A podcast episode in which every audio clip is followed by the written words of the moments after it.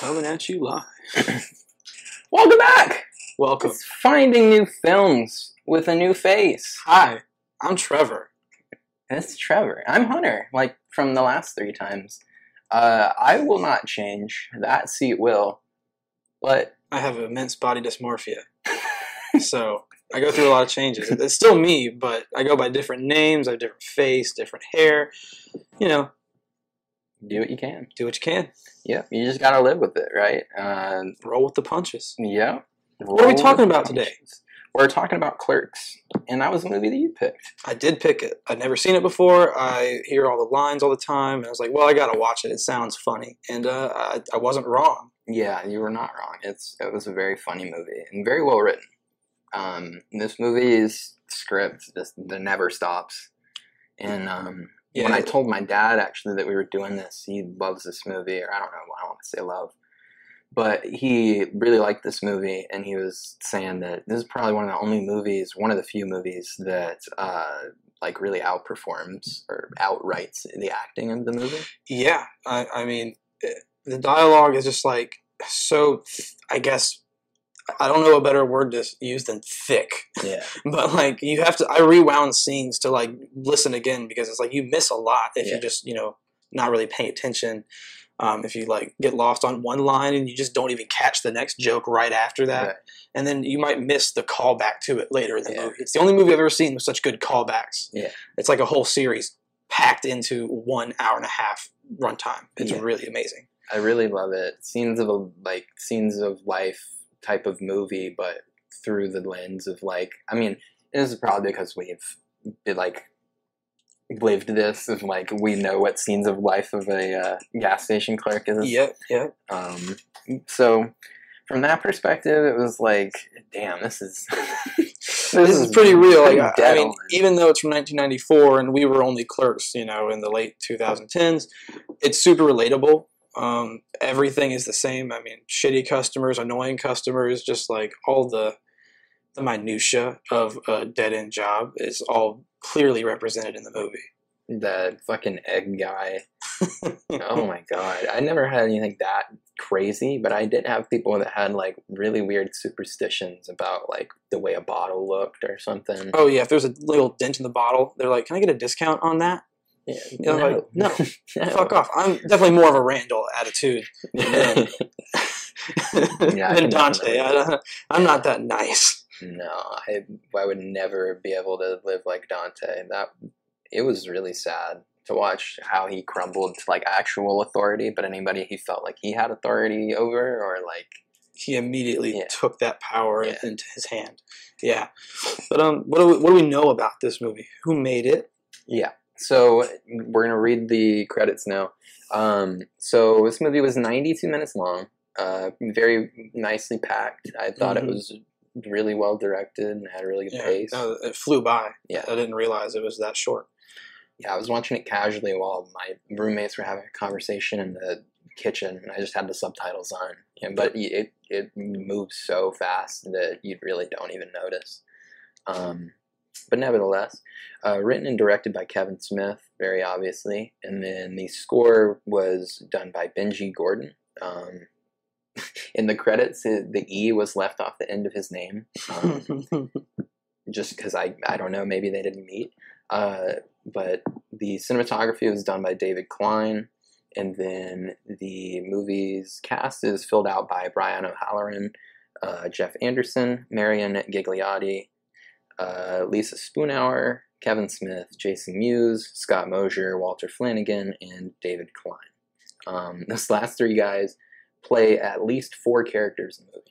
yeah, not because uh, they were supposed to, but because, uh, according to Kevin Smith, the actors who were supposed to play those roles simply didn't show up. I mean, this is a super low budget film made in New Jersey. Uh, it was filmed in the actual convenience store and video store that Kevin Smith worked in at the time, from 10:30 to 5 in the morning. So if no one showed up, he just grabbed the nearest guy that he knew. and Was like, "Hey, can you act?" and that's kind of evident, you Yeah. know, in a lot of the movie. But it really doesn't take away from it that much because the, it's so well written, and because a lot of these characters are based on people that Kevin Smith knew. It's like really true to who they are. They don't have to act that hard. Um, so honestly, it worked out great for him. Yeah, he. uh, I mean, navigated. I mean, with all of this um, hindsight that we're able to have, uh, he really navigated making this movie in a crazy way that just nobody makes movies like that really even anymore Yeah, um, it's just slightly well. He went and the budget for the film was twenty seven thousand five hundred and seventy five dollars. He got those funds from borrowing money from his parents, getting loans from friends. He sold off a large portion of his comic book collection, and he also maxed out. I think it said eight credit cards. Um, so he basically was throwing everything, like he was throwing everything he had at it, and he knew that if this movie did not work out, if it didn't get picked up by a distributor, if people weren't going to go see it, if it didn't get you know into a festival, he was screwed, and he was going to be working at those stores for the rest of his life. So it was a big risk, and he really knocked it out of the park. I mean, shoot, what was that? Oh, he was getting one hour of sleep a night while filming because he had to work at the store all day. Yeah. And then close and then Yeah. film. And he was directing, he was writing on the fly, and he was acting also as Yeah. Silent Bob in the film. So he was just Yeah. fully torqued. yeah i can't even imagine that that sounds like hell i mean great because it worked out for him but i mean that very easily could have been a disaster story for kevin smith but Look at where he is now. Yeah. Two more Clerks movies, several Jay and Silent Bob spin-offs, which I have not seen any of those. Yeah. But after the fantastic impression of Clerks, I'm gonna be checking them out because eh, if not, you know, for like the writing, which just really drew me in. I mean, it all felt so legit, for lack of a better word. I mean, it felt really it sounded like stuff that I would say when I was at Yeah. the store, and when you know someone would walk out, and I'd be like, "Oh, fuck yourself," Mm. yeah, because that's just how you act, that's how you act. I mean, you get this kind of it's a war of attrition between you and the customer, and slowly but surely they wear you down. You try to be nice, try to be sweet and understanding, and then they just bother you, they badger you, and you lose it. And you close the store and you go play hockey on the roof. yeah i mean you do what you have to do i mean we were saying that right off the gun right off the jump you know it's you just roll with the punches roll with the punch. and roll with the punch like the hockey punches like the, the fight That was such a great scene. I, I really was fooled into thinking like, oh, he's gonna kick this guy's ass, and then he just got rocked, and the guy threw, he slapped the ball away. That's so funny. I loved that scene a lot. Um, yeah, I don't know. I wish I'd have done something like that. I wish I would have, you know, been a little bit more. yeah. Well, what led to me quitting my job at the store was, I mean, I, I never was as rude as uh, Randall's character was eh, to his video store customers, but I worked at a convenience store very similar to Dante's. It was all regulars. I knew everybody who was coming in, and they just started to pick like push my buttons. And there were a few people that I literally lost my shit on, and I was like, huh. I'm gonna get shot if I keep doing this. So I had to quit, uh, which is ironic considering the alternate ending of Clerks, which was Dante getting shot. yeah, If anybody didn't know that, um, Kevin Smith had to be persuaded to remove that ending and leave it on a more lighthearted note, where it's like, okay, he's going to try to make some changes, which I thought was much nicer be- because I grew to like Dante a lot, and I really loved Randall. And I was more thinking, like, man, how sad would Randall be if Dante died? Yeah. And I think that you know, I kind of re- I relate to it because I had quit my shitty gas station job, and you know, I'm not doing amazing now. I'm not Kevin Smith directing movies and writing for movies, uh, but I'm doing a lot better, and I don't hate myself. I'm not. I think one of the big themes of this movie was dissatisfaction and complacency. Yeah. Just and, and you see it over and over again. He's like, I'm not even supposed to be here today. yeah, repeatedly. Yeah, and it was just like well you had and randall calls him out right at the end of the movie. He's like you had a choice. Yeah. you know you could have just not been here. Yeah. You, but you chose everything terrible that happened to dante throughout the movie was because he didn't say fuck off. I'm not supposed to work today. Right. that's all he had to do. Yeah, and then oh my god, I love the, uh, I love like oh you know, the boss isn't coming. He's in New Jersey. He'll be, he'll be, he went to Vermont. He'll be back in like three Yeah. days. no he, had and, and then on the phone he immediately apologizes after freaking out and randall again like the voice of reason more or less is like well why'd you apologize? You have every right to be angry. Like I know I wouldn't have reacted that way. I wouldn't have said sorry to anybody if I was told like, "Oh, you got to work the next two days," but you also weren't supposed to work because I'm in Vermont. Yeah, no, he would he would have heard that shit from me. Um, I would have never let that happen. Uh, but I'm just different like that. Built different, not bitch made. Alrighty. Uh, I think we're gonna. I'm gonna read the plot, and then we're gonna keep like doing our open discussion stuff. But I just want to get the plot out of the way so we're all on the same page. So it goes as follows. Dante Hicks, a young man who works as a retail clerk at a Quick Stop Groceries in Leonardo, New Jersey, is called into work on his day off to cover another employee's morning shift. Uh, arriving at the store, he finds the lock to the security shutters are jammed closed with gum, so he hangs a sheet over them with, quote, I assure you we are open, written in shoe polish. Soon after opening, Dante's best friend, wisecracking slacker Randall Graves, arrives for his own workday at the next door video rental store, RST Video. The two prepare for another ordinary day immersed in their own tedious customer service jobs. Dante repeatedly laments that he is not even supposed to be here today, while Randall neglects his job at the video store to keep Dante company at Quick Stop. They pass the time engaging in philosophical discussions on a wide variety of topics, including movies, sex, relationships, and difficult customers. Some of the customers they encounter during the day are angry and demanding, others are clueless and impolite. Still, others provide prove sorry, what? Others clueless and impolite, still others prove unexpectedly wise. After several hours, Dante discovers that his boss, who was supposed to arrive at 12 to relieve Dante, went on a trip to Vermont, leaving him to run the store for the rest of the day. Dante and Randall find a number of reasons to leave the store and slack off. From a rooftop hockey game with their friends to crashing an ill fated wake for Julie Dwyer, one of Dante's ex lovers. Um, throughout the film, Dante is torn between Veronica Loughran, his current girlfriend, and Caitlin Bree, his ex girlfriend, with whom he secretly still communicates uh, despite her being engaged. Dante is distressed when he learns Veronica has given oral sex to 36 men before him and engaged in snowballing with at least one.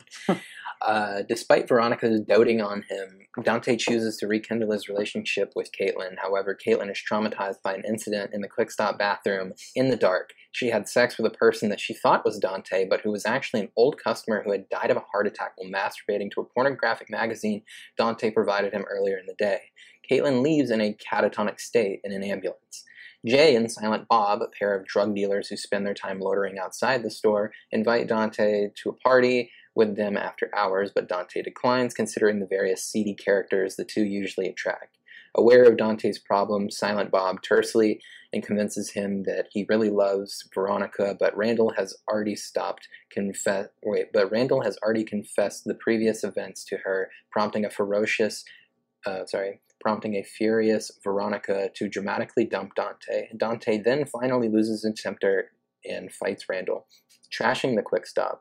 Dante and Randall have a crucial moment of clarity after their fight. Dante repeats his refrain that he's not even supposed to be here today, and an enraged Randall, fed up with Dante's self pitying, explodes at Dante, explaining that he, Dante, not Randall, closed the store several times to slack off. He then says Dante came to work on his own free will and therefore could have left at any time, preventing the day's events. Furthermore, he says they are not as quote advanced over the as advanced over the customers as they think they are, or else they would not be stuck in such lowly jobs, leaving Dante speechless. After the two make amends to clean the store, Dante plans to visit Caitlin in the hospital, try to reconcile with Veronica, and possibly get some direction in his life. Randall leaves, but not before tossing Dante's shoe polish sign in his face and declaring, You're closed. And that's it. The end. Great So, running off the top, uh, I want to ask you a question relating to the very beginning of the movie. Uh, what's your body count? no. How many dicks have you sucked? Uh, Uh, it's a great question to ask in any relationship, of course, because you have to know. It's Right. so important Yeah. how many people you fucked and how many dicks Right. you've sucked. Yeah. It's the most important thing. I, Uh, it's like the first thing I ask when I match with somebody on Tinder. It's Yeah. like, first off, body count. How many how many guys have you snowballed? Okay, body. It's body count, then it's height, then it's weight. Uh, snowballing was mentioned.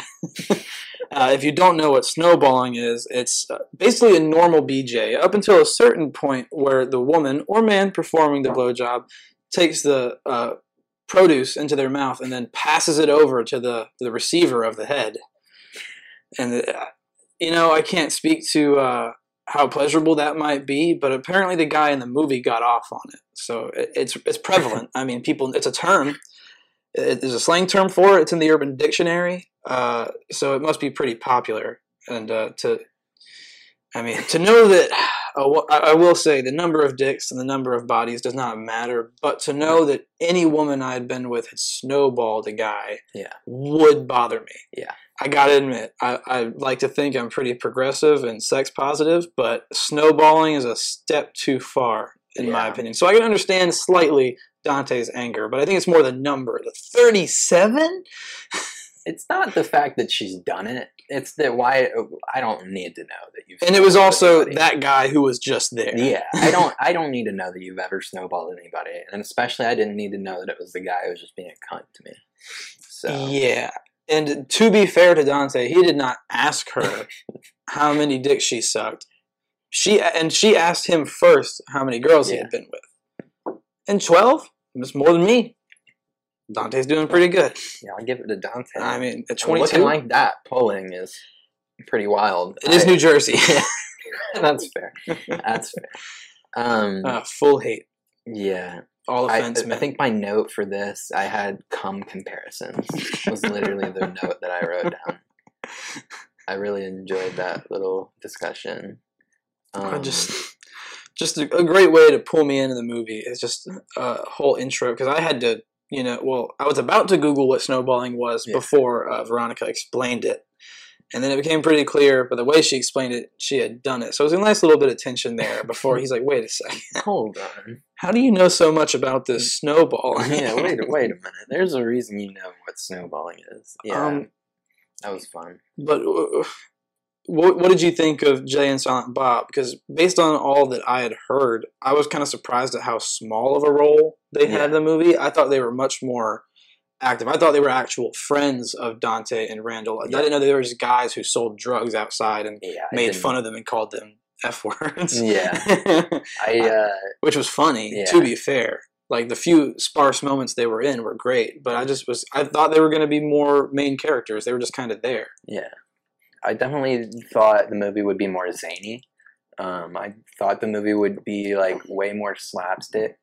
Um, Yeah, I thought it was slapstick, but, but more over the top. Yeah, I thought it would be way more over the top. But it with the budget, it kind of had to stay grounded. Yeah, and that's, that's why the dialogue shines through so much because there's so many interesting little conversations and just weird shit. I mean, it is a little bit zany in that way, like uh, the Russian cousin of Bob. I have Bazooka! I have a note. I have a note that says Shrelneck. Shrelneck. he just says they ask him a question. He goes Shrelneck, and then Jay goes, "Yeah, see, man, this this cat, he's, This cat he's right fucking, here. This guy's hilarious. crazy." No, but I, I love that little bit character. I think it's a tie between him and, and the uh, the guy who came on the roof and stole their ball. Yeah, for my favorite just like five seconds like that's all you get to see of him but it's a huge impact on the movie for me at least yeah. It was it was uh, it was really funny. Um, that scene, But him just the everything about that scene was just so good. You think there's about to be this epic hockey scene. I mean, you know it's gonna get ruined in some way because like that's the tone of the movie. that's kind of the theme of the movie Yeah. is that uh, things will seem to be going fine and then it's almost like dante ruins it for himself i mean yeah. and then he wants to blame somebody else for it. yeah it's part of his character in that and this is something that i struggled with is just guilting myself over inconveniencing people and thinking that like and randall calls him out is like feeling like the weight of the world is on my shoulders. Like I, it's my responsibility to make sure everybody else is happy Yeah. at, at my own detriment. Yeah. um, so instead of striving for his own happiness he's just being complacent and you know thinking that like oh this is so important. Like what i do is so important. Like he tries to lord the way he does his job over randall but it has the same result i mean they, they both have totally different approaches but it's the same result at the end of the day Right. so you know he's not doing anything different Yeah, I I just think you know, yeah, I agree with everything you said. I don't have anything I'd add to that. I was going to try and add something, but I don't have anything for it. You, what you said is true, like exactly what it is. I mean, really, this is like Dante comes across as an asshole. yeah, this movie a the lot. whole movie. I, I mean, like him picking the other girl over uh, him picking what's her name, Caitlin over Veronica. Yeah, I don't under, Insanity. I don't you watch any part of that movie, there's just I don't know. Yeah, I don't see how anyone could really. I mean, I somewhat sympathize with Dante, and and the, like I was once in that position of like being indecisive and you know blaming everything around me for my problems. But even though I'm not much older than he was, well, than his character was in that movie, I'm just like I'm so far beyond that. Yeah. Um, and like he's got encouragement from everyone around him. I mean, especially Veronica is like you can go back to school, and it comes out later in the movie that she moved back to their town to go to a worse college to be close to him and to encourage him to go to school. I mean, she brought him a lasagna. He was just rubbing his back while he was laying on the ground. I mean, it- I, I just I don't even understand. and just to take that for granted and still be talking to the girl who cheated on you in high school. yeah, it's and like is that's about to and is about to like break up with her fiance. for you. Yeah. uh, it's kind of pathetic. Yeah, I mean, and you gotta really- like at a certain point you got to consider the character and and I don't mean the character of Dante, but you need to consider the character of like the people you're talking to.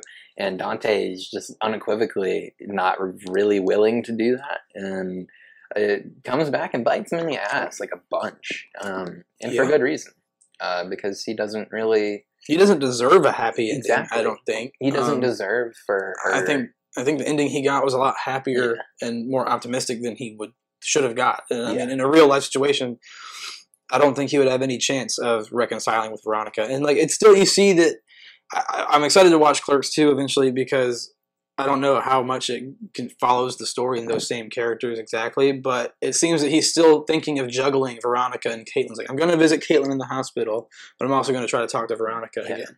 It's like, well, which yeah, which one are you gonna go doing? with? you know, where are you going, guy? Yeah. It's like he didn't really learn much, which I guess is, you know, a theme of the movie. He didn't really learn anything throughout the whole day. Right.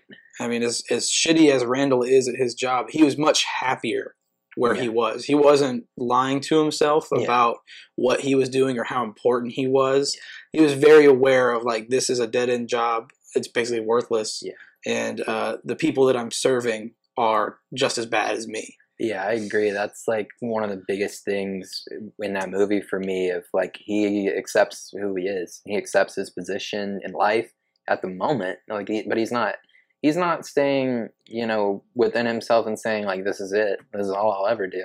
But at the same time he accepts the situation that he's in, understands that this is his situation and tries to make the most out of it rather than than Dante, who is who puts so much like self hate on himself to make sure that he gets out of that situation, um, and you know to no avail eventually to to really no avail. Uh, Yeah, uh, so what is at the end of the day? What are you complaining about?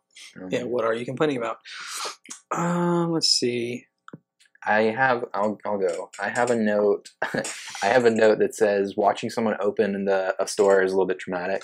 Yeah, man, Wait, that that feeling of waking up at six in the goddamn Yeah. morning and just knowing like I gotta go, I gotta make coffee, Yeah. gotta turn the lights on, gotta flip the sign over. And it's just like it, the monotony of it, and just knowing that like for sure the first guy to come in is gonna be buying cigarettes Yeah. every you just time. Gotta, you just gotta live that, and it's And it's worse. You know what? One one way in which Dante is better than me uh, is he never smokes in the movie. Hmm. I number one thing that happened to me in my job is I started smoking because the stress was so intense and like just being able to step outside of the store and not being locked behind the counter for the five minutes that nobody was there was a blessing. Yeah. So I credit that job with my nicotine addiction, one hundred percent. Well, there you go. So good on Dante. He's not a smoker. Uh, Yeah. Uh, I mean, after that fucking berating that he got, I don't think he wanted to be. yeah, that, was fucking hilarious. That was amazing. I didn't know that in the '90s that anti-smoking like campaigns were that prevalent. And of course, it's revealed like he's not some activist. He's trying to sell nicotine gum. He's just a Chewlies rep. Chewlies, Uh, such a terrible name for. A, I'm assuming a fake gum brand. yeah. It's it's that's such a great fake brand name though. Um, I, I just love that little PSA turning into a TED talk. Yeah, he starts rallying everyone's people. throwing their cigarettes they just bought at him, and then after all that, the one guy who's still there is like pack of cigarettes. Which I mean, I would have customers like that who would come in with their new little vape pen or their nicotine gum. Like, I'm off that shit. I'm not smoking cigarettes ever again. And then like the next day, they come in like Newport shorts, please. they just Yeah. look haggard. It's just Yeah. it's not just the nicotine they're missing. It's the it's the cancer. It really is. Yeah. And we're not talking about astrology. um, I I noted a line um, that uh, that was said by Veronica to, or no, sorry, reverse Dante to Veronica. He looks at her when they're talking about the the dick sucking, Right. and he he goes, "This is different. This is important." when he when talking about how many guys that she has sucked dick on, um, how many guys she's sucked their dicks, he's like. He's like, what? You fucked twelve girls? And he goes, "That's not. It's different. That's is important." that, that line killed me. I gotta admit, it, it definitely puts you in perspective of like the time where I think that like that kind of revelation would be much more important for somebody. Um, I- I mean, I can't say I wouldn't be bothered. It's really, it's still though, it's the snowballing for me. but here's the thing: is I would just never ask the, I would never ask the question. I would never wonder uh, I- I because don't. it, it's just you don't want to go down that path Yeah. because everyone's got history, and, Yeah. and, you know, and that's something that uh, obviously Dante did not realize. Yeah, and everyone Um, has uh, everyone has jealousy too. So Yeah, and he, he didn't take into account the fact that I mean, twelve is a fairly hefty body count. I think for a twenty-two year old, I believe he said he was twenty-two in that Yeah. movie. That's a pretty hefty body count for a twenty-two year old. I mean, I think as a not that attractive guy, I think twelve is pretty great. I think that's like a lifetime achievement. That's a, that's a lifetime of fucking for me. Twelve. 12, I mean, we're talking 12 different women. 12 different women. That's I a mean, that's not, we're not saying sex 12 times, you know, I mean- 12 different women. I think I've maybe had. Uh, have I, I don't even know if I've had sex twelve times, Yeah. honestly. So I really, the twelve Um, different women is pretty impressive. Right. Um, once again, not not knocking you know his game, his riz, as it were. As, that's what the kids say these days. Yeah, yeah, Riz. Riz? Riz. The Riz. Um, I kind of wanted to get, talk about some more uh, lines that stand out to me because like this is such a quotable movie. That's the only reason I was aware of it. I mean, I knew about Kevin Smith because he's just at Comic Con a lot. He does, he writes for a lot of different movies. He's written some comics, uh, Howard the Duck and stuff Yeah. like that. So that's where I knew uh, Kevin Smith from, and, and also the Clerks animated series that aired on Adult Swim. Oh, yeah. Uh, I knew I'd watched that. That's the only exposure I had to his like universe. Okay. Um, but it, all I would, would ever hear is just like you know the "don't suck any dicks on your way to the parking lot." like that's a line that I've heard for years, and I never knew where it was from until eventually I'm like, "Oh, that's from Clerks." And then I watched like a trailer for it when I was a teenager, and it was a black and white movie, and I was like, Wow. fucking shit made in the '70s." Because I thought black and white movies were from the '70s at that Oh, time. yeah. Uh, They are. life was in black and white up until I was born, basically. Um, before 9 11, it was all black and white, as far as. I'm concerned. Alrighty. Well, we're going to take a quick break. We're going to come back and we're going to have some iconic lines Yeah, to our- talk about. The best quotes, basically. Yeah, quotables. When we get back, we're going to be doing quotables. Some sound I also have a surprise when we come back. We'll see what that is. Stick with it. Okay. So I said I had a fucking surprise, and I've got a fucking surprise. Oh, I don't even know what it is. Today is yesterday was Trevor's birthday. Oh. So he's gonna get presented on camera. Oh, this is. He knows what it is. I totally forgot. I was way more excited about recording, and I was like, I totally forgot I was getting presents. So you can you can read that later. Okay, Okay, that's, okay. that's fine. You can That's do whatever you want. That's personal. That's a It's confession. it's pretty personal. That's I'll be a honest. confession of love. Yeah, So we're just gonna leave that for that's later. it, it. Actually is. Oh, it's so fucking beautiful in person. That's the state of North This is Carolina. where we from, and I have an inordinate amount of pride about it. Yeah, Um, it's nothing, you know, we're nothing to sneeze at. We're only 36 in education. but it's hey, pretty here. Here, We got pretty outside. here in North Kakalaki, which nobody from here calls it that. So if you say that, uh, you're a Yankee. Yeah, we hate you. Yeah, uh, damn carpetbaggers coming Yeah. down here. Leave our property alone, okay? You know, It's it's cheap for a reason because we Yeah. like it that way. it's cheap because the education sucks and um, segregation. It's cheap because we like it that way, and we want to keep it that way. And the more of you that come down here, you make it worse. So stay where you're at, Yeah, bitch. yeah, that's, that's our Um, political statement for yeah. the episode. Fuck the North. Fuck the Northeast United States. Yeah, population density. That's that's what this podcast is about. Fuck the Northeast United States. Yes, we'd like to go to our sponsor, a Black Rifle Coffee Company. Just kidding. Uh, they do make a great espresso with cream. yeah, they do. We'll say. I, I cannot deny that. Oh, we got. Oh, oh, oh, oh. Oh no. Oh no, Oh no. this is a disaster. Well, almost as big a disaster as the bathroom scene in Clerks. oh I'm just gonna vamp here for a second. Don't worry about it. One of my favorite quotes from the movie was directly after uh, the scene where We're in uh, quotables, by the way. Caitlin uh, has fucked the dead guy in the dark of the bathroom, which, you know, getting inside how disgusting that is uh, and how bothered, uh, obviously, Dante is by that, and clearly Caitlin, who's catatonic at her last scene in the movie. But Randall just kind of shrugs it off by saying, shit, my mom's been fucking a dead guy for 30 years. I call him dad. oh shit! I mean, that I one that really- line. it came out of nowhere. It hit me right in the gut. Like, there's not many movies or TV shows or anything really where I just belly laughed the way I did. I mean, I woke up my dog uh, when I did that. So yeah, that one really hit me. Just- Yeah, that that joke that joke hit me. I don't know why I didn't write that one down. Um, I, I I have another Randall line where um, where is Randall is talking to Caitlin uh, one on one, and is basically like, by the end of the conversation, he's telling her like, if you fuck over Dante, I'm gonna kill you. Yeah. uh, he legitimately says that, and so they they have a little exchange in the middle of the conversation where Randall says, "Hey, we have something in common. We both like Chinese." And she looks over and she goes, "Dick," and he goes, "Exactly," because she's getting married to an Asian design manager.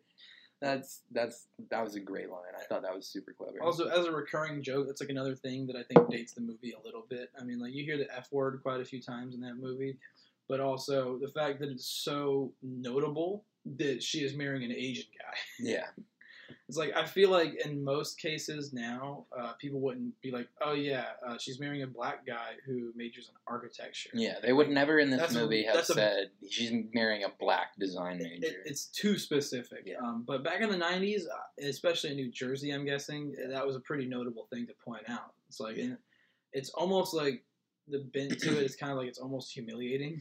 yeah, it's those an Asian racist guy. ass north northeasterners. Again, you know, fuck the North.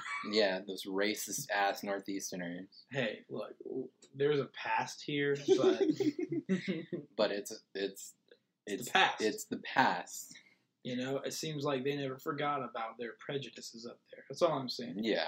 No, I I, I think it was Let's not funny, act like they didn't return slaves back to the South, okay? I just thought it was funny how it's kind of a mouthful to say Asian design major or Asian was it Asian design major. Asian design major, yeah. Yeah, they was- repeat that like probably a good dozen times Yeah. in the movie. Speaking of the Asian Asian design major, uh, there's another line that says, "Who doesn't love saying?" and and uh, Dante goes, "Me, I guess." Which Sang is the name of the Asian design major. And he keeps on saying sing. Yeah. Instead of sing. Ah, It's fucking past tense. That was another Past great tense. line. That was another great line. Um, and of course, everyone knows, hey, they're trying to suck me dick on your way to the parking lot. That's an all time. You know, even if you haven't seen Clerks, you've probably like seen that. I remember the first time I saw it, I was probably 13 on some Reddit thread, and that would be a common thing to pop up whenever infidelity was brought up or just like someone's uh, promiscuity. It's a common line, but uh, you know, kind of dated. Of course, uh, there's a lot of language in this dated. Uh, one thing I did like was I don't have the exact quote here. I couldn't really I didn't write it down in the moment, and I can't find anything. Mhm. But uh, Jay, at the beginning of the movie, talking about how he would love to go down on Silent Bob, and then he's like, "Nah, nah, I love women." So it's like this clearly suppressed homosexuality in that man. Yeah, that yeah. I um another line I have written down um is if we're well, this is one of the more like deep lines and this is from like the like the end of the movie when they're yeah he goes if we're so fucking advanced what the fuck are we doing here? Yeah, and I love the I love how that line paints uh, Dante's self importance with Randall's like uh, more just generalized Yep. approach. And, and credit to the actor uh, O'Halloran. Yeah. For, for Or I think that's Dante. Uh, Jeff Anderson is uh, well, I meant credit to Oh, okay. O'Halloran. Yeah. So the delivery of- by Anderson great, but I mean just like the way his face immediately changes and it just dawns on him. Yeah. You're like, oh, I'm not special. yeah. Because I I think something that happens with people who have like a above average intelligence, or at least just feel like they do, is they have this kind of complex to where it's like, you know, everything bad that happens isn't my fault, and I'm better than everybody else. Uh, even though there's nothing to support that belief, Right. it's core to his character Yeah. is that he is superior because he chooses to suffer. That's like his character basically. He's like, Yeah. oh, I'm better than my friend Randall because I choose to do the, this the right way Yeah. and suffer for it, and I'm way less happy doing the exact same thing. And it in doing it gets me nowhere. nowhere it further. It's nowhere. it's not going to ever get him anywhere further. Um, Um, and, and it really, I had to pause the movie for a second when he said that line because I probably had the same mindset for years, where it's just like, you know, especially when you work in like a rural in a rural area like I did, where it's just you know everyone is less educated. Uh, they're they're all playing scratchy lotteries and they drink forties all day. Like that's that's just the demographic that I was serving. And it's pretty easy to fool yourself and be like, I'm so much better. But it's like, I still live in this town. I'm, you know, I, like, these people are like my friends and family. You know, I'm, I come from the same stock of white trash. so I can't really claim to be better. Um, despite, like, oh, I did great in high school. It's like, Yeah. well, you didn't go to college, dummy. so what do you, where do you think you're going to go working in the convenience store? I, I definitely get uh, I definitely got that feeling working in the convenience store. I'm like, you know, I'm talking down about people who are smoking cigarettes and stuff. Come home, and smack the bong, and I don't have any money in my bank account. So it's like, Yeah. you know, what do you are you really better than them at the end of the day? Just because you don't drink malt liquor, you Yeah. smoke weed when you get home. I mean, are you that much better? Yeah, it's, it definitely in this movie was great for perspective. So that's great. This movie is great for it. Is giving a perspective of what you're doing in the morality and the everyday, and it's just it's. I love that part of it.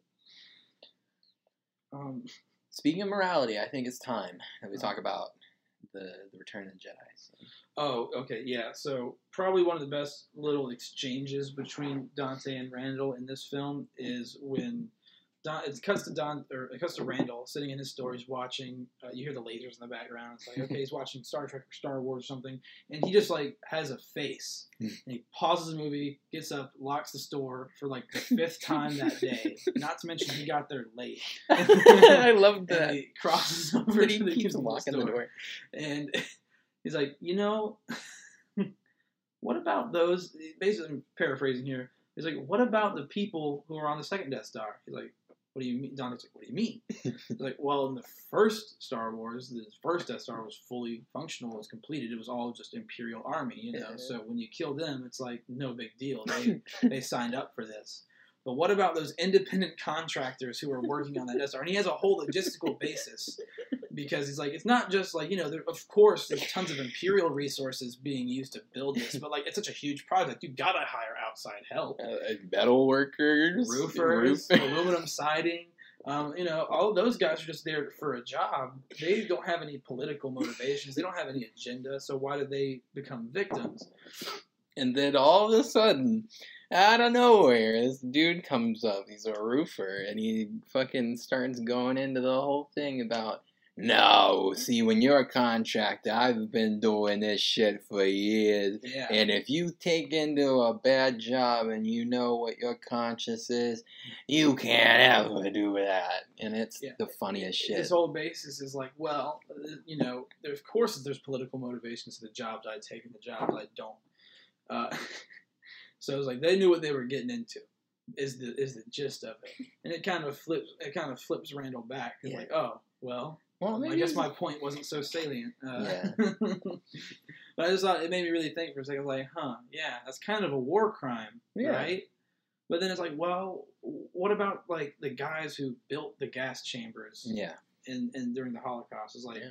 They obviously knew what they were for. yeah. I mean, you can't be building. It's the second Death Star. People knew about the first one, so when you're building, you signed on to build the second Death Yeah. Star. You know it's for destroying planets. Yeah. So not to get too into Star Wars here, but like, you know, they they they had to have known, right? I Yeah, mean, the I mean- was there. I will say, and this is a tangent for sure. Uh, the movie, or not the movie, but the series they just released, Andor, does a great job of painting the uh, the anarchist um, like influences of Andor and of the rebels in general.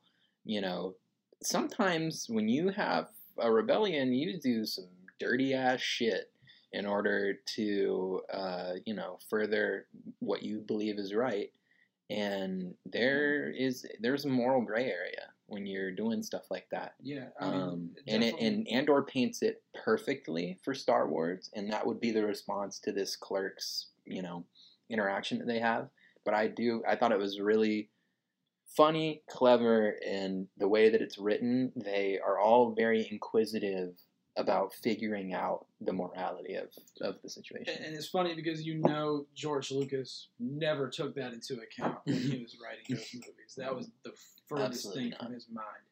Um, but yeah, especially when you consider that this movie was written and filmed in 1994, uh, they didn't have the context that we have of all the expanded media. I mean, the prequels hadn't even been uh, made yet. Like, So even conceptualized, I so- feel like I think, well, I think episode one premiered in '96 or '97. 99, Was it really? I think. Yeah, hey, because look, because guys, we we're were going on a Star Wars tangent. We're going full hog Star Wars tangent here for a second. I I think Kevin Smith would respect that. yep. He's a huge nerd, just Yep. like us. Yep. Um, Uh, Star, yeah, because I actually the day before I watched Clerks, um, our friend Chris came over and we watched um, Trainspotting. train Spotting. I had never seen that movie. Incredible movie. Don't want to go on a tangent. I know Ewan McGregor's in it. That's all I know. And this was probably that was probably the movie that got him Phantom Menace because they were filming that movie for two years and it Oh. came out in '99. Okay, you're right. Okay, I didn't know for sure. But yeah, given so far and away from the prequels and the spin-off movies and the series and the books and all these other comics that have come out, they were like Kevin Smith, because he wrote these lines, of course, was this introspective on like you know just the min- like the little things in Star Wars and the implications of the actions of the main characters. And he probably thought about it harder than George Lucas did. Like most Star. Wars fans, uh, we're all thinking way too hard about this stuff, guys. Just watch it. It's like it's the same as a comic book movie. You just gotta watch it. I will say- spectacle. Yeah. I will say Kevin Smith, being a comic book fan, benefits this movie in the way that he cares about intricate, minute details. And you can see it. Like he Yeah, there's he's he's he's very aware of his whole script. He's very aware of the direction that he's doing and it comes off like it comes off so well because he looks smart because he is smart yeah. you know and it's not uh it's not misconstrued at all he is 100% fully committed to the whole script and his ability to do callbacks and interweave things and you know That's if you know exactly anything about Kevin it. Smith you know him making that whole universe of creating a basically a multiverse eh, with with his movies and stuff it it really goes to show his like comic book you know Yeah, there's a lot of dedication there, and I, I wanted to get into the callbacks. I think those are some of the best jokes in the whole movie. Um, just the one that immediately comes to mind is uh, at the maybe the midway point of the movie where they close the store for I think the second time, Mhm. they are going to the wake. Yeah. and they don't show any of the things that happen at the wake. They get ran out, Hmm. uh, but on the way to the wake, uh, Randall is talking about his cousin who who killed himself by trying to suck his own dick, and he snapped his neck. It was an accident. He It was a didn't total accident. purposely do it. And there's a little bit, you know, there's a funny bit where like Dante admits to having tried himself, but he never tried that hard. and then Randall, you can't really tell if he's telling the truth or not. I was like, I never tried it, pervert. like he calls Dante a pervert when at an earlier point, or at one point in the movie, he's openly watching a hermaphrodite uh, porn movie in the middle of the store. So really, just you know, Man, Randall really there. me for real. Um, hey, he wanted to expand his horizons, and I can respect that. I had that. I mean, it's much easier with the internet, so I expanded my horizons when I was probably 13, and I did not enjoy it, to say the least. Yeah. But they call back to that scene later because, of course, uh, when the old man had jacked off and died in the restroom, and Caitlin inadvertently had sex with his corpse. Great bit. Uh, they they cut to you know the I guess the mortician. Yeah. Uh, the, the, the, you know, or at whatever. least the on-scene mortician. Yeah, uh, she's there, kind of giving a breakdown to them, like asking questions, and then I think it's Randall who asks, "Is this like the craziest thing you've ever seen?" She's like, "No, uh, actually, I uh, ran into a little boy who snapped his neck trying to suck his own dick."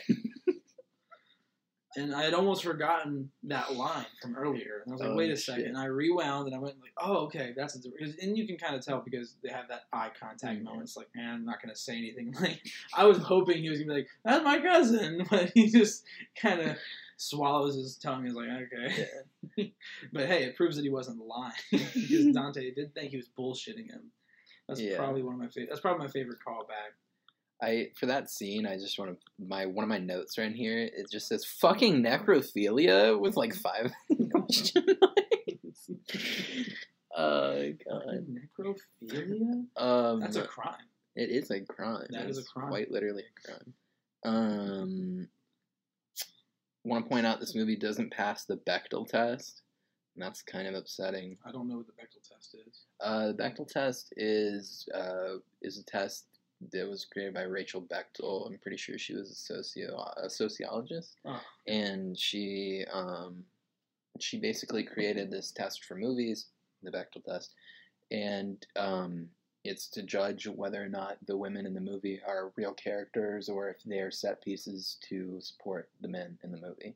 And unfortunately, in this movie, uh, they are just set pieces to set up the men. So to pass the Bechdel test, I'm gonna look it up just to make sure I've got everything. because I thought you know, yeah, I, I, can not, Um, not knowing the exact parameters, I can kind of see that. Yeah.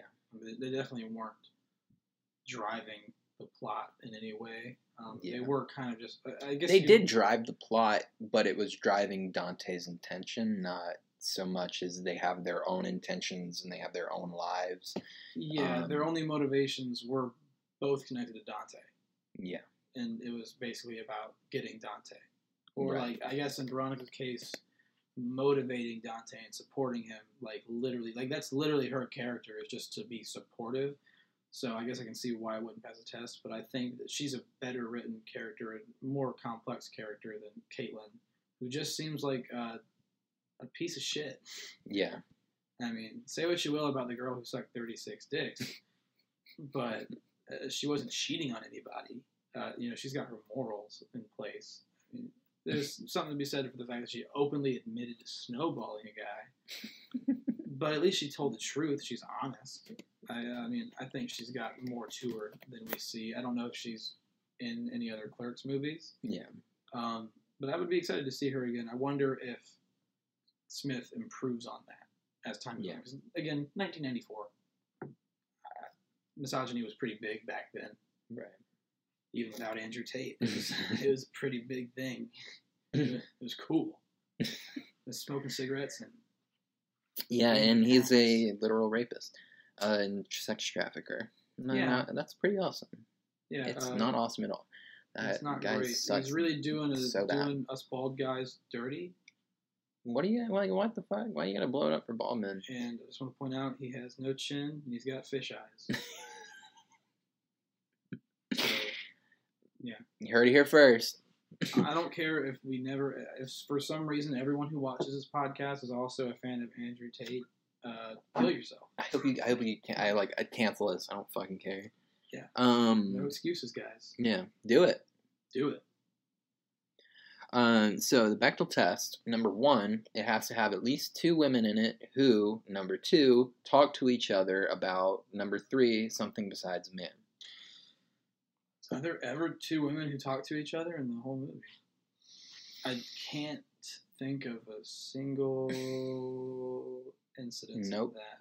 I mean, I I, was pretty tired when I, wa- I started watching it at 6 a.m. this morning, but I'm pretty sure that never happened. I don't think so. So yeah, that's a. I mean, right off the bat, that's a pretty big failure. Yeah. Um, it is a small cast, Yeah, and I mean they, and they had the, to work. the actors that he could get. He's got some excuses. I'm not gonna lie, but at mean, the same time. to time, be fair, he was the only one writing the script. There was probably not a lot of input from any women because I'm assu- I'm assuming that the women that were in the movie were the only women that he knew. Yeah. Uh, so I could cut him a little bit of slack considering the time period and just uh, you know what he was aiming for was like, and I think that like part of the reason it might not pass is like the characters in the movie are fairly misogynistic, yeah, so it kind of makes sense yeah, you know, it, Yeah. it, it, you could argue that it was uh, done out of ignorance or it Sure. was purposeful. Yeah. Um, and I, I don't think it really takes away too much from the movie. right. Um, it's just something that you're probably going to notice uh, with anything made before like now. Yeah. Um, I mean, there's movies that pass it that, you know, are old as fuck. uh, I mean, even Fight Club doesn't pass the Bechdel test. So, I mean, the Well- greatest, the greatest directors, and that's for that movie is for young men. Yeah, I was about to say I've only ever heard men say that like Fight Club is an amazing movie. I've never heard Never one heard woman say I love Fight Club. Yeah. I don't think Fight Club was meant to be speaking to women, although it can. Although it can, I it it setting out it did not. It was not was trying not to. yeah. and I think really Clerks is like a movie for clerks. Like it's Yeah. for people in the early twenties. Or even just the service industry, if you work a cashier job anywhere. Yeah, I, I think mean, someone who works as like retail, like Yeah. I mean, clothing stores like a Target or a Walmart would have like a similar feeling. But especially if you are a cashier, uh, you just know how it is. You get the Yeah. dumbest questions. Like I think the, the movie did a great job of displaying like the worst types of customers. Like the guy who's like, "Can I use the bathroom?" Even though it's clearly an employee's only bathroom, because like. What kind of gas station just lets anybody use the bathroom? Because the, the worst people go to gas stations. Yeah. That's all I can really say. Sorry if you frequent, you know, if you spend, if you go to the same gas station every day, you're probably not doing great. Yeah. I mean, I go to gas stations for gas Yeah. I cannot say that I walk into a convenience store and feel good about it that. because there's something good for you in there. And then number two, I don't know that I ever really walk in a convenience store and I'm like, uh, or like, I can say I go a whole week without walking into a convenience store. Yeah, no. Once they got the pay the pump thing, Yeah. I mean, honestly, they didn't have gas. It's not like I'd be going to 7-Elevens. Yeah. Just like, oh, I want some uh, Black and Milds. Yeah, like no, if I want, overpriced beer. yeah, and- yeah, that's the biggest thing. Is like, why do people buy beer at the gas station? I don't know.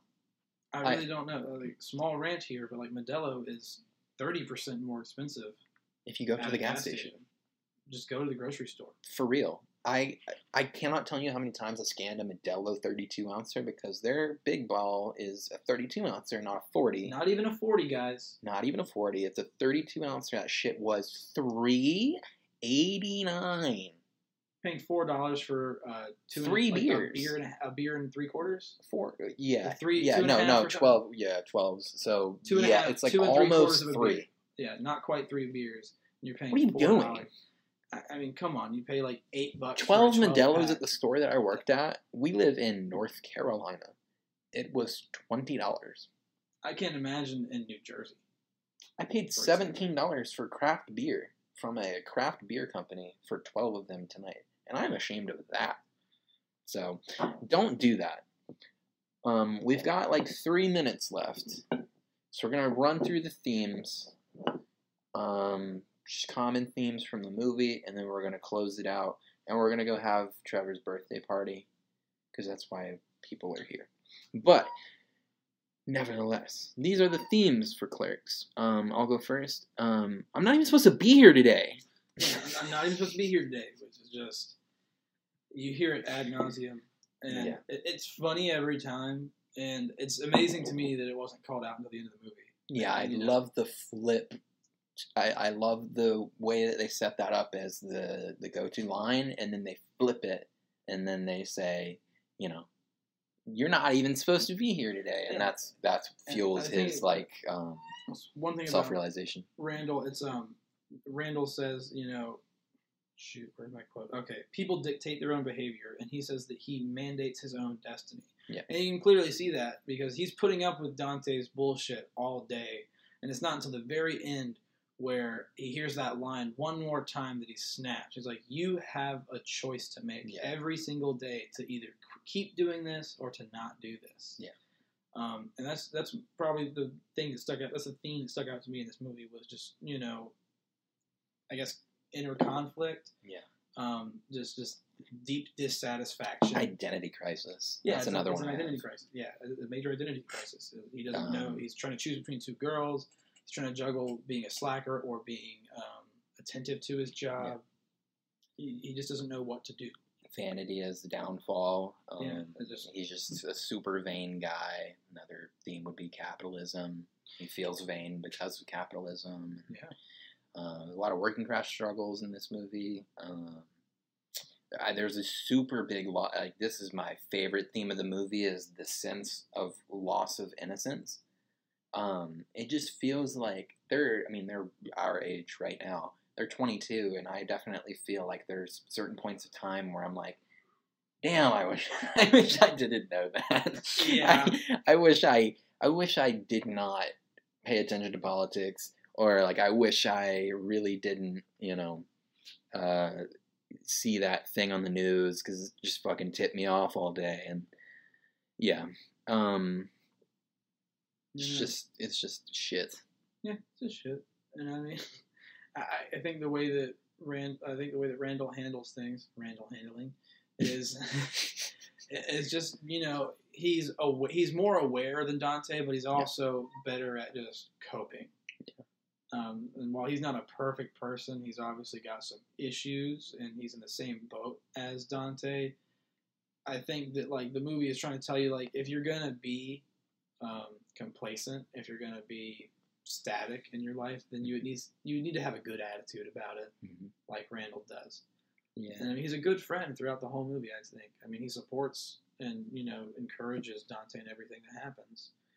Um, I think it's really a movie about friendship. And it's, a big thing in a movie is their friendship, and it's super one sided, but it's a great friendship. Yeah, it is really good. Um, we gonna take one more break. We're gonna come right back. Literally, I'm gonna turn it over, uh, and we're gonna finish the themes out, and then we're gonna say our goodbyes. Okay. All right. All right, full of So we're back for the last time. Uh, we'll be done in like five minutes. five-ish minutes. Yeah, we can we can fit it in. We can fit it in. You can stick around if you stuck around this long. I mean, yeah. Um, okay. So number four on my list, I I, I haven't been going the numbers. I don't know why I said that, but I have change versus tradition. Burger King lettuce. I have uh, change versus tradition um, as one of the themes, and I also have the dangers of ignorance uh, as one of the themes. And you know, while we're at it, desire to escape.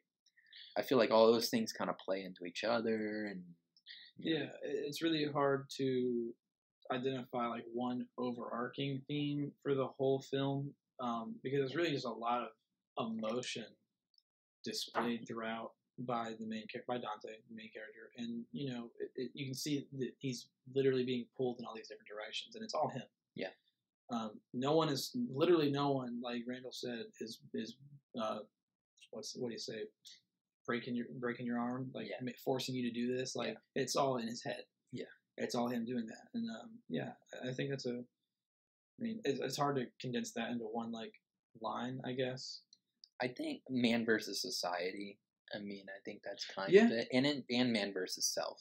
I mean, that's both of those are very prevalent. Yeah, there's no, you know, anta- like the antagonist of this movie is the protagonist. Yeah. Um, if you had to put it that way, like I, I think that it's really all him. And, Yeah, that is true. There is no overarching antagonist to this whole movie. Yeah, there's no like one customer who keeps coming back and fucking shit up for him. There's no. Well, the the actor is the same person, but the character is not the same.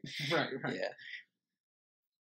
Um, but, but yeah, I like. There's no like. There's no big bad for this movie, and Yeah. I it makes the movie And, better. and there's no real action sequences except for like the, the hockey scene. the, the hockey scene and the fight between Randall and uh, Dante at the end of the movie. Which, uh, when I learned after watching this that that was filmed in a real store that he worked at, like I was like, how did he pay? I was like, how much of the budget was just paying for all the damages that he caused? Because it's not like just it knocked stuff over and like had to put it back. Like they broke shit Yeah. and like they ruined candies and like you know all kinds of stuff and like they were ripping open packs of cigarettes and throwing cigarettes at each other. Like, and I wonder how much that. I wonder how much of this twenty seven thousand dollars was just him buying, scene. yeah, him buying Wow. cigarettes. so They could throw them. That's really funny. It it just goes to show that like he really was like. There's no way that he was able to keep working at that store after making this movie. And like, I wonder, you know, I wonder if he really knew like this is it. Yeah. Uh, because it's just such a huge leap to take, and it's the exact opposite of what Dante would be doing. Like this, you know, it's nothing that Dante would do. It's like he would never take a leap like that. He would never make such a huge change. He's comfortable, but he's also dissatisfied. Yeah. It's like he's comfortable with his shittiness. Right. He's grown to accept it. Uh, I mean, uh, and I have that as kind of the theme. I have emptiness. You know, Yeah, that's I mean, that kind of that's what that's what leads the charge on on that feeling that he has. I think one thing I had written down was like how obviously, and I think uh, Silent Bob is the one who calls it out, and Dante himself even mentions it as like this subconscious, like you know, uh, urge or want to break up with Veronica because he's he thinks that she's like part of the reason that he's dissatisfied with life, and that's why he's complacent. When really, if anything, she is the one pushing him to change. And it's mentioned a couple times that like they always talk about the fact that he should go back to school and he's so smart and like he's got potential.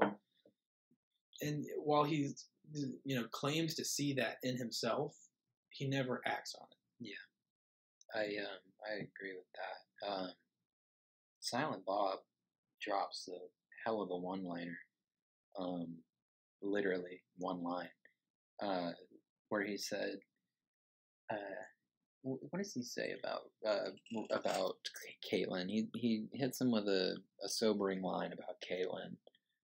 Uh, I think it'd be easier just like it would be easier to look at. Silent Bob line. I mean, he's basically saying what I said earlier. Like she's bringing you lasagna, giving you back rubs. I mean, she's always doing stuff for you. It's like all I know about Caitlin is that she cheated on you multiple times. I mean, you met a guy that she was cheating. Yeah, on that's exactly what he says.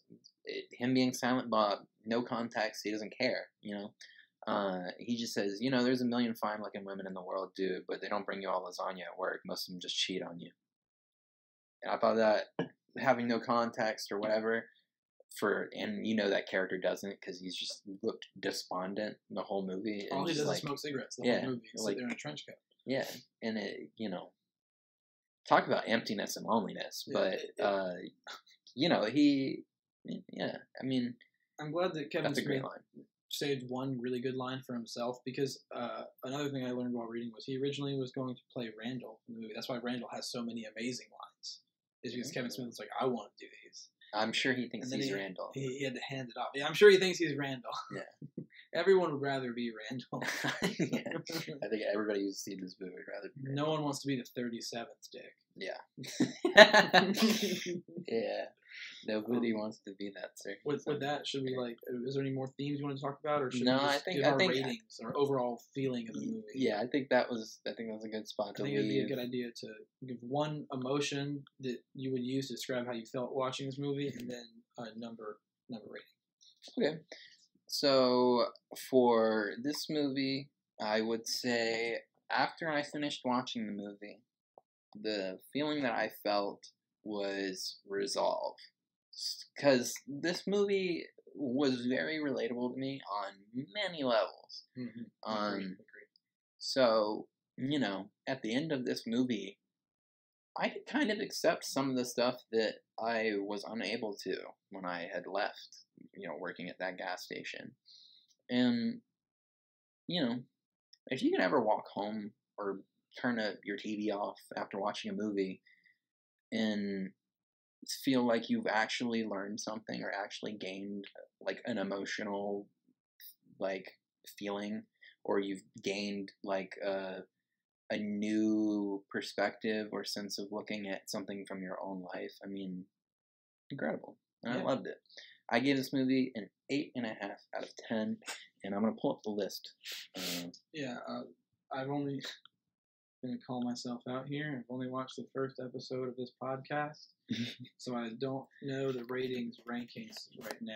I will pull. Let me pull up the list. Oh, I, right, we um, got we got a second screen here. Uh, while that's happening, Yeah.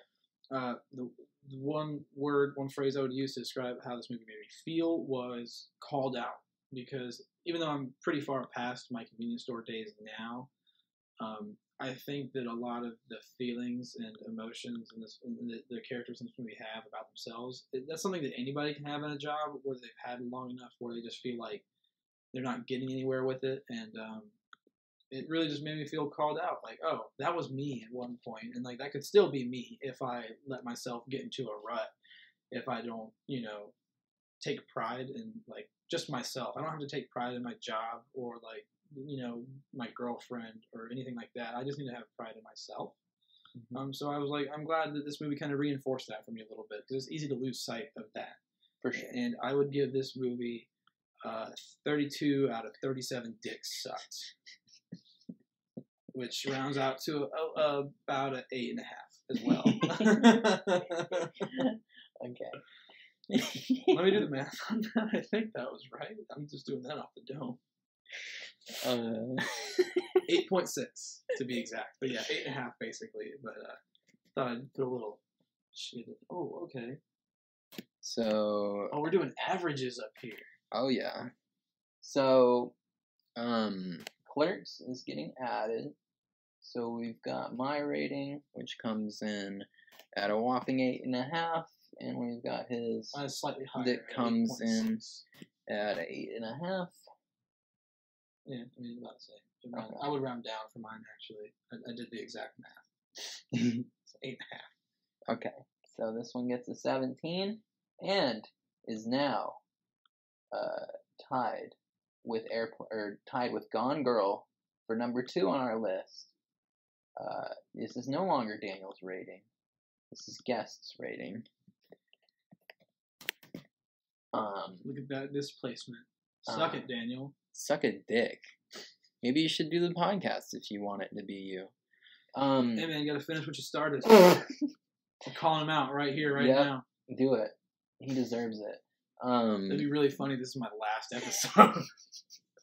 I'm gonna get in a car wreck on the way home. gonna get canceled. Like that was was last we saw fucking Treyvor.